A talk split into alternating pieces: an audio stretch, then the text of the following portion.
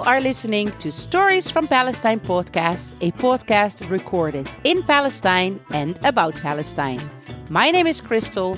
I am originally from the Netherlands and I am married to a Palestinian. We live in Beit Safafa between Jerusalem and Bethlehem, and we run Singer Cafe and Al Jisr Bar in Beit Sahur. Before moving to Palestine in 2013, I worked as a teacher and tour guide in the Netherlands. I have a degree in history and in tour guiding and many years of tour guiding experience.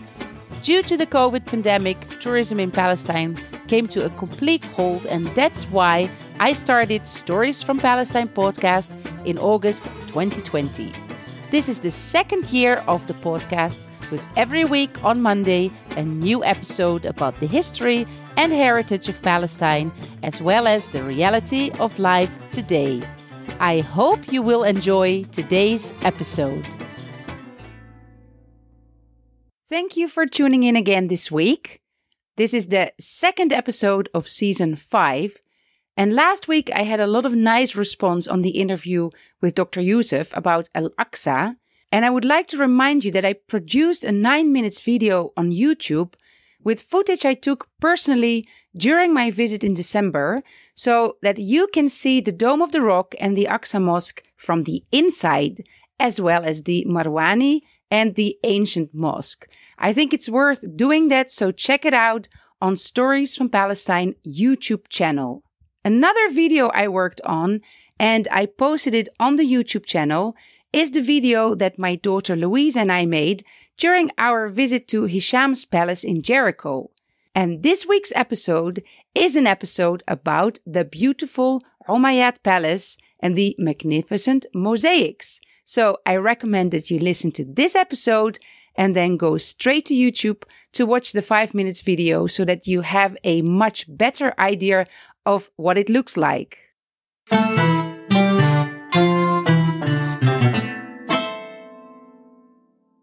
So Hisham's palace has been in the news a lot in the last weeks because the mosaics have recently been renovated and they are now covered and protected by a special shield.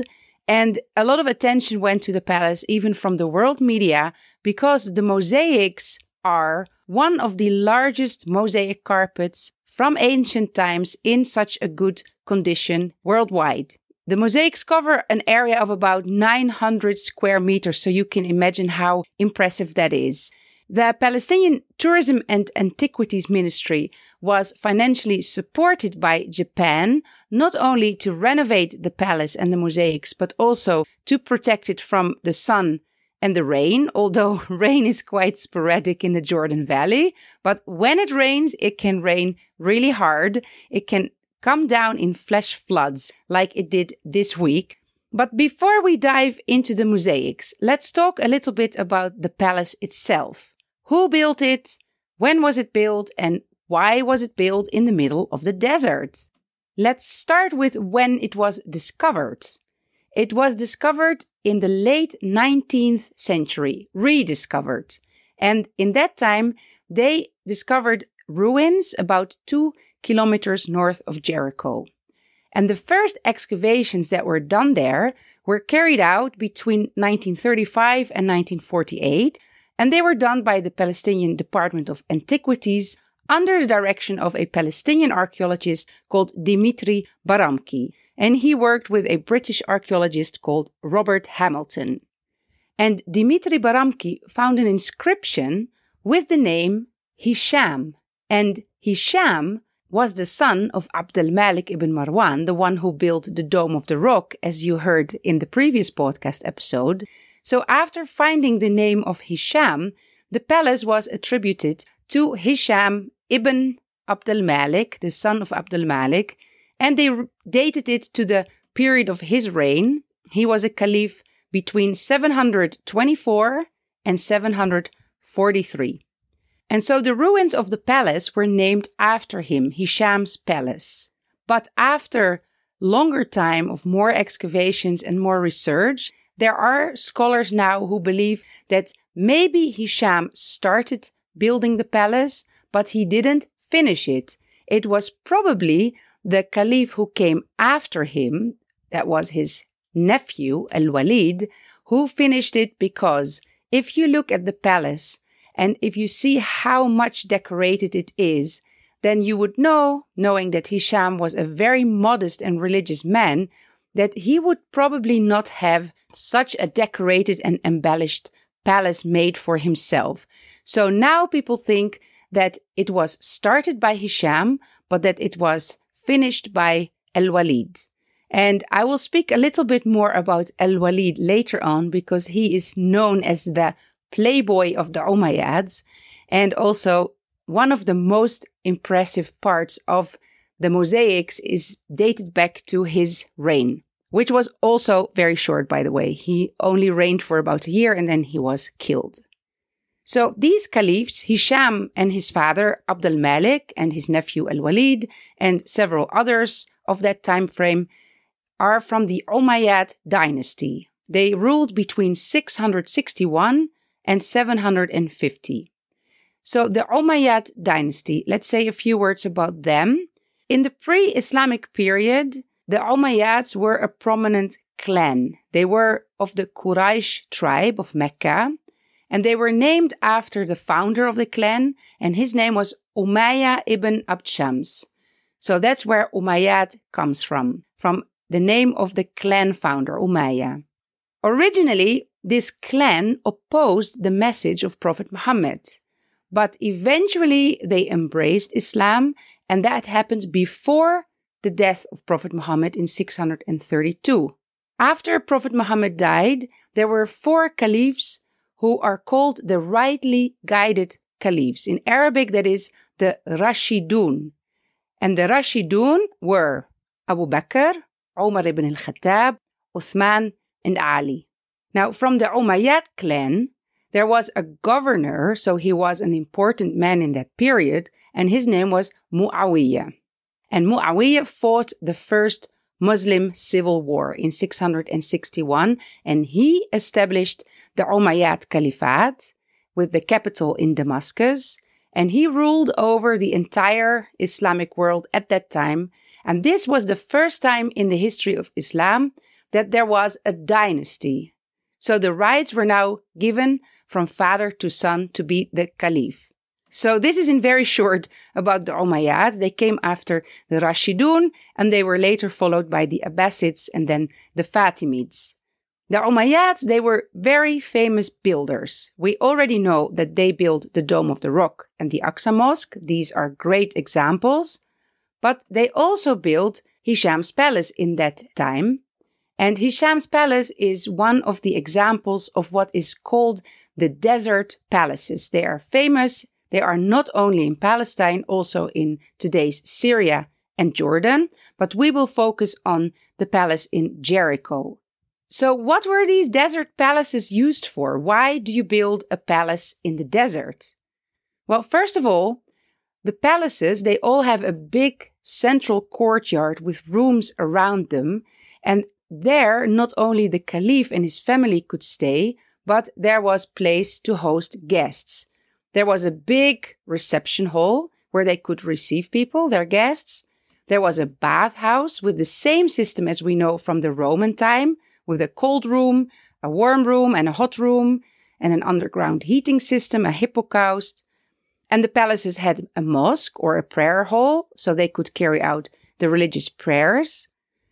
So, in a way, we can consider these palaces as retreats. It wasn't the place where the caliph would live all year round.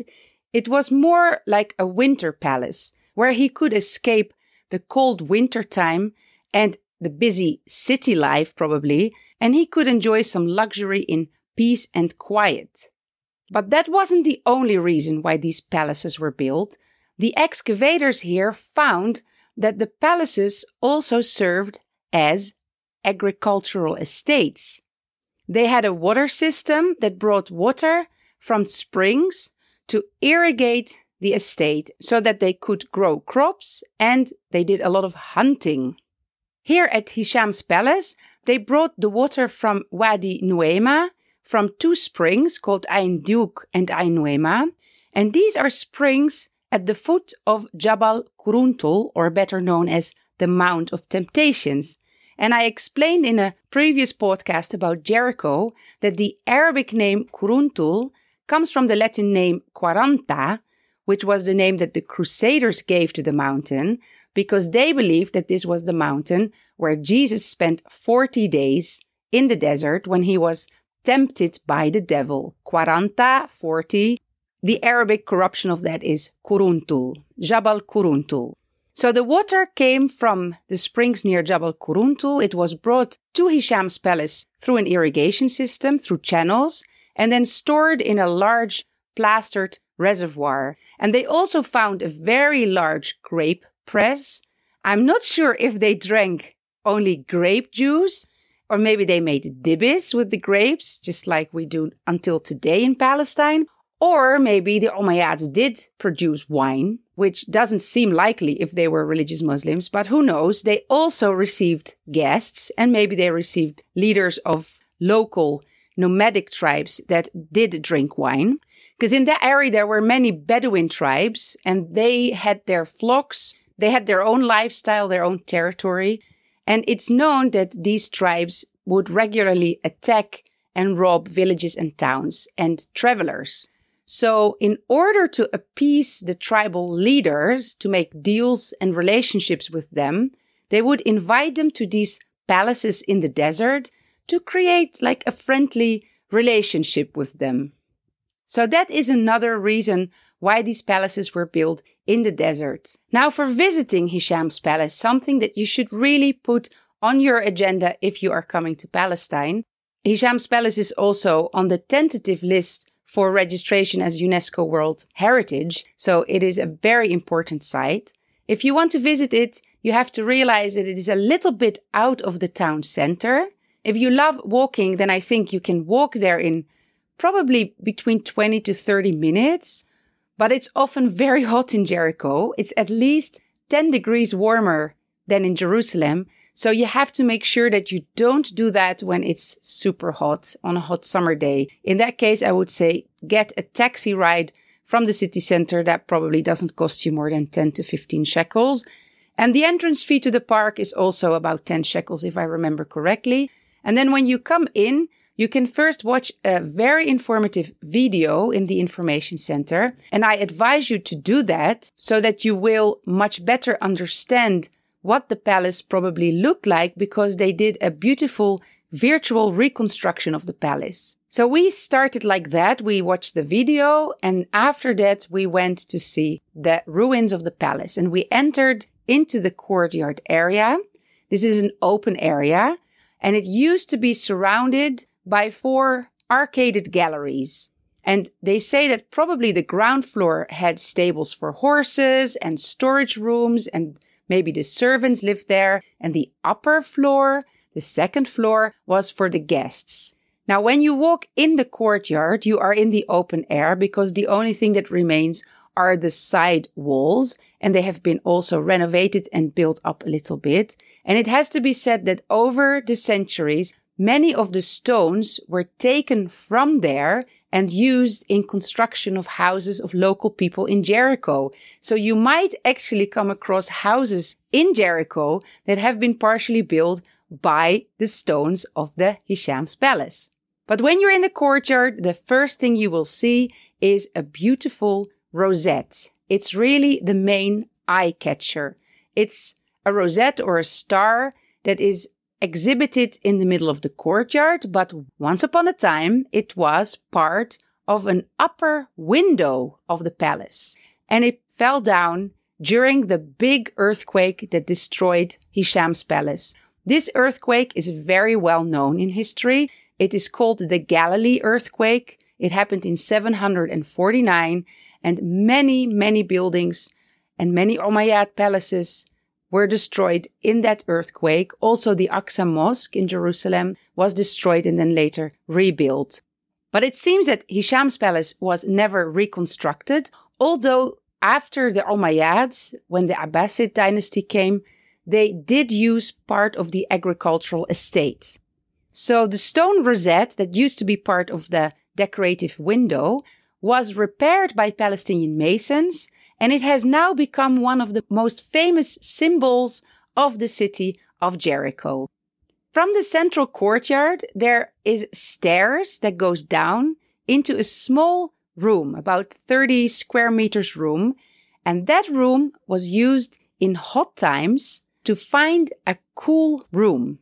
It was called the Sirdab and it has benches on both sides and there is a water spout with fresh water so the visitors could relax there, they could cool down, uh, they could enjoy each other's company and the floor has beautifully renovated mosaics. But the big mosaic carpets are in the reception hall. And on your way to the reception hall, you first pass by part of an old mosque and you can clearly recognize the mihrab. The mihrab is the prayer niche. It shows the direction towards Mecca, the direction towards which the Muslims have to pray. And they call that the prayer direction the Qibla. And then you enter into the main hall. The main hall is now covered for protection of the mosaics. And you walk over ramps that lead you all around the hall at a height of probably two to three meters above the mosaic floor. So you don't walk on the floor itself, but you walk above it and you have a full view of the mosaics. I think the room is about 30 by 30 meters, and it used to have a roof with vaults and domes. They were made of brick, and then the domes were supported by 16 big stone piers. So there are four rows of four piers, and these are also renovated, standing up straight to about probably four to five meters high, I estimate. And these would carry the ceiling or the roof of the building. The whole hall used to be decorated with very impressive stucco work. There were also stone reliefs and statues, and many of these can now be seen in East Jerusalem in the Rockefeller Museum. And the Rockefeller Museum was the first Palestinian archaeological museum in Palestine. It was called PAM, Palestinian Archaeological Museum.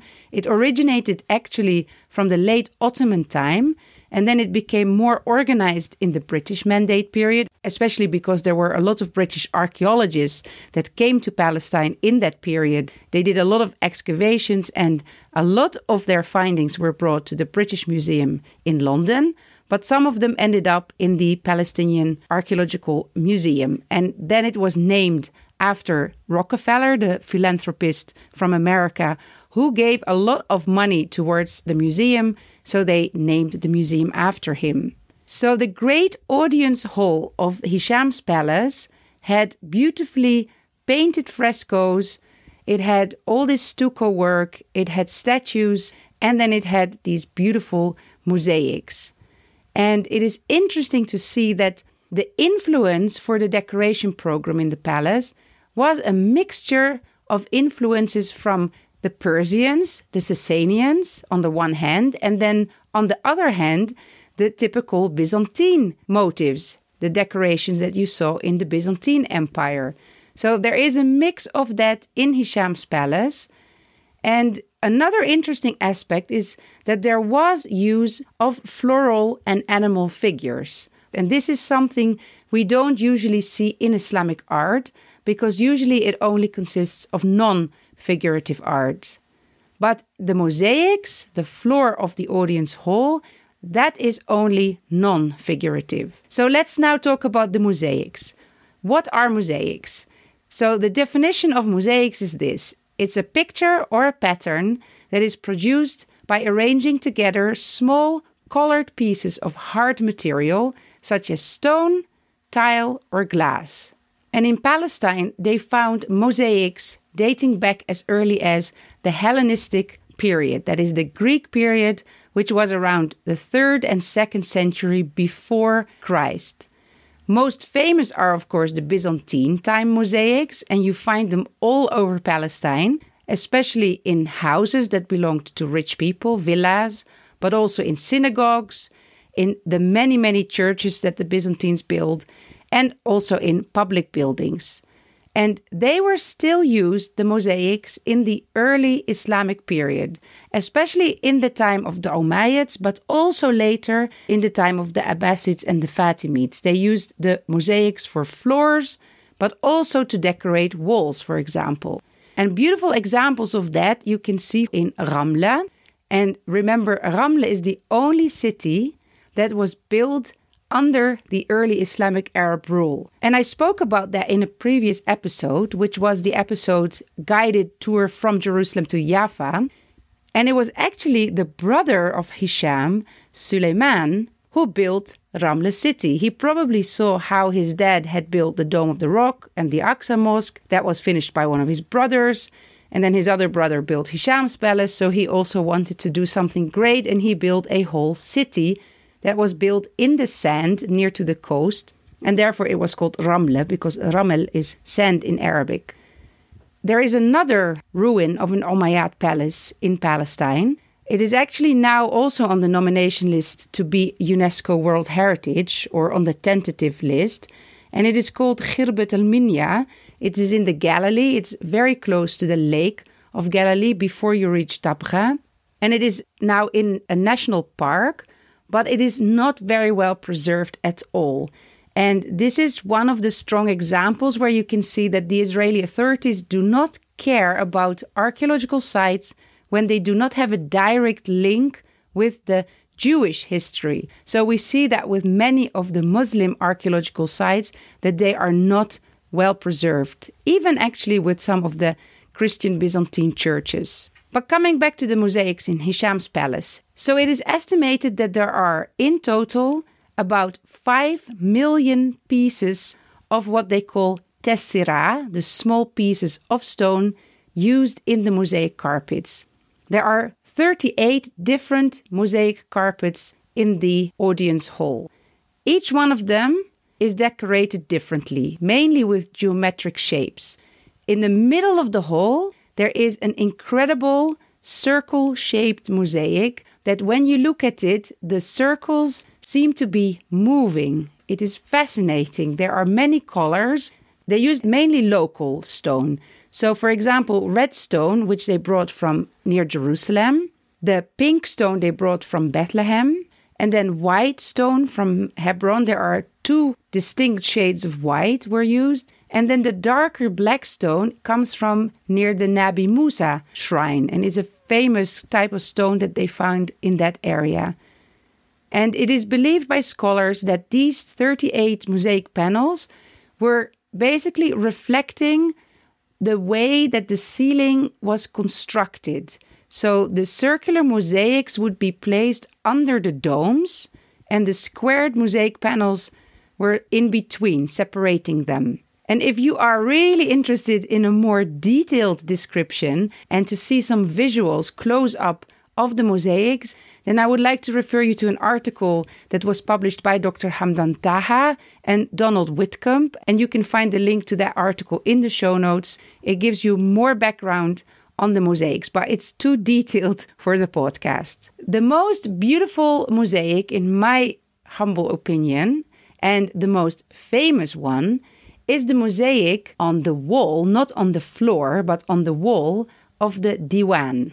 And the diwan was the special guest room of the caliph. This is where he would receive his visitors privately, not in the big audience hall, but in this small diwan. The diwan had benches on both sides, and when you entered, the first thing you saw behind the caliph was this big mosaic of the tree of life. And in the middle of the tree of life, you can see some fruits that look like oranges.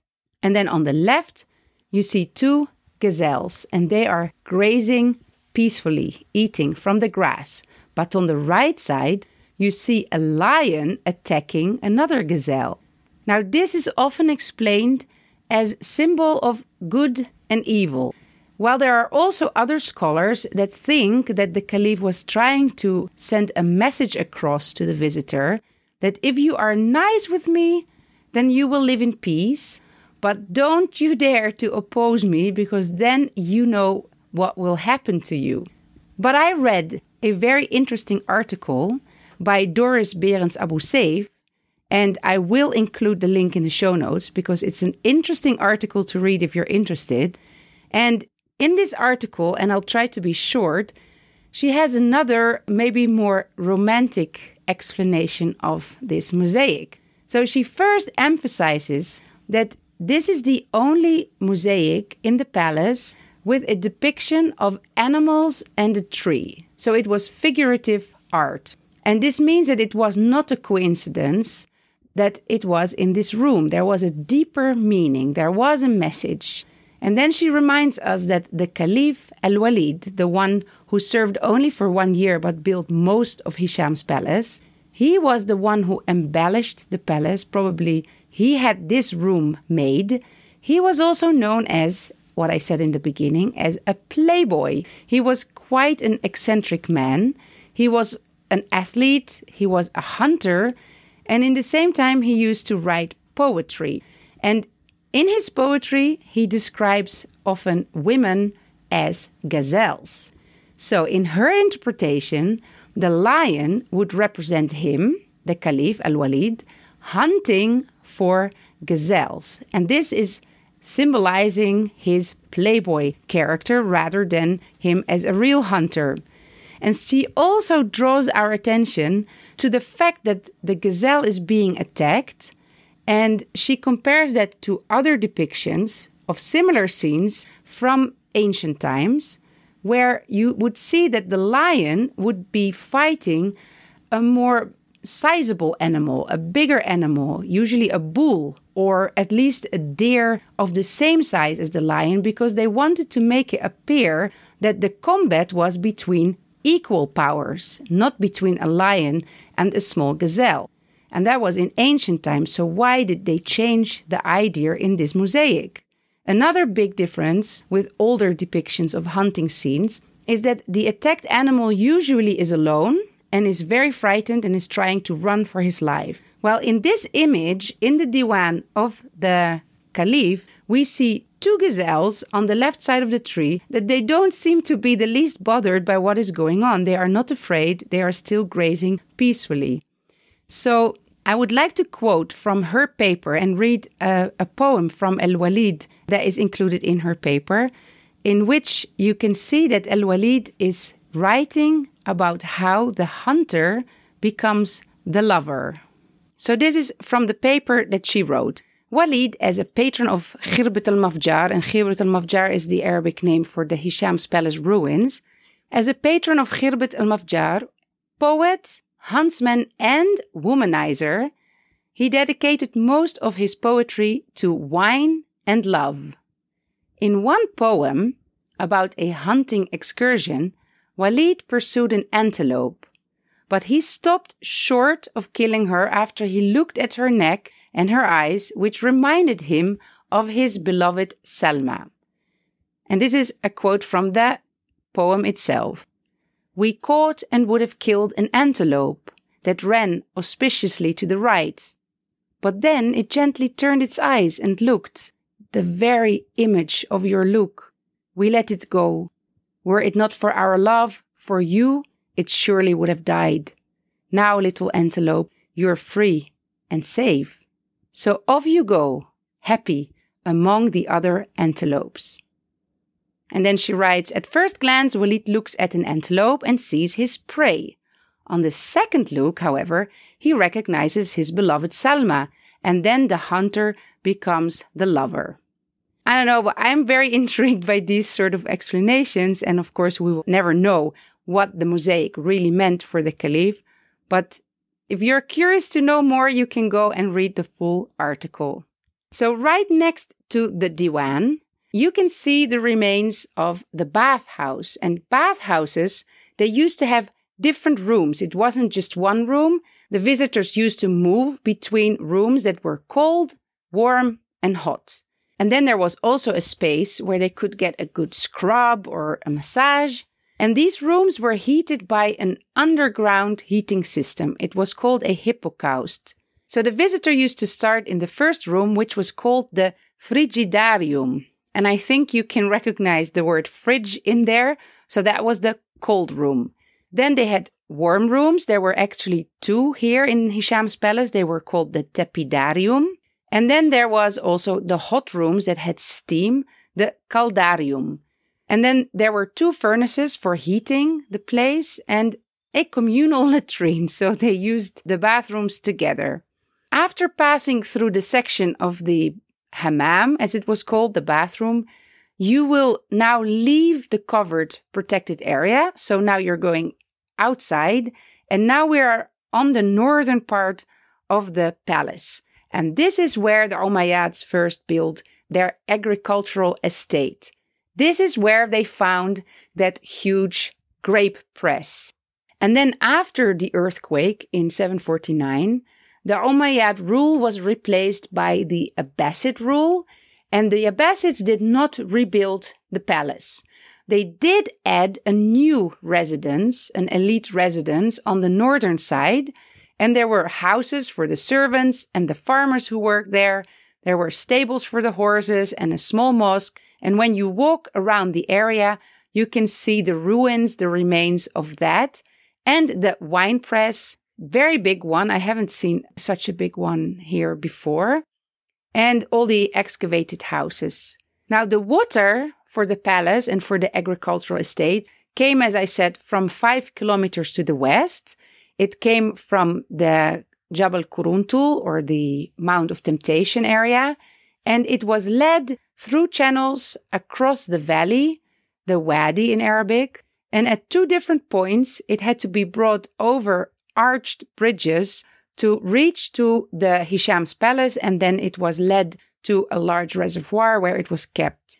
And this abundance of water in the middle of the desert perhaps gave the name to the site Mafjar, because in Arabic it's called the ruins of Mafjar, Khirbat Mafjar, which means the flowing water.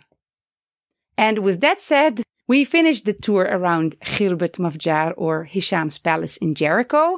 And I invite you to go to the YouTube channel where you can watch our five minutes video that we made during our last visit.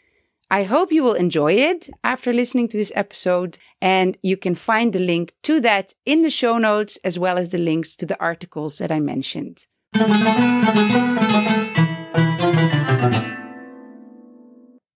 Thank you for listening to Stories from Palestine. If you enjoy the podcast, then here are several things you can do to support the show. Tell your friends about the podcast. Share some of the social media posts on Instagram or Facebook. Start following the YouTube channel. You can also hear the podcast audio there. And soon I will start uploading videos. Sign up for the email list so that you get a reminder with a clickable link to the new podcast episode. And in the future, you will be updated about programs and trips that I will start to organize. And of course, you can donate to help me pay for hosting the podcast and the website and all the related recording costs. It's the only source of income I have at the moment, so you can imagine how much I appreciate every cup of coffee or falafel sandwich that you buy me on the Ko-fi platform. All the links that you need can be found in the show notes and on the website storiesfrompalestine.info. That's it. I hope you will tune in again next week.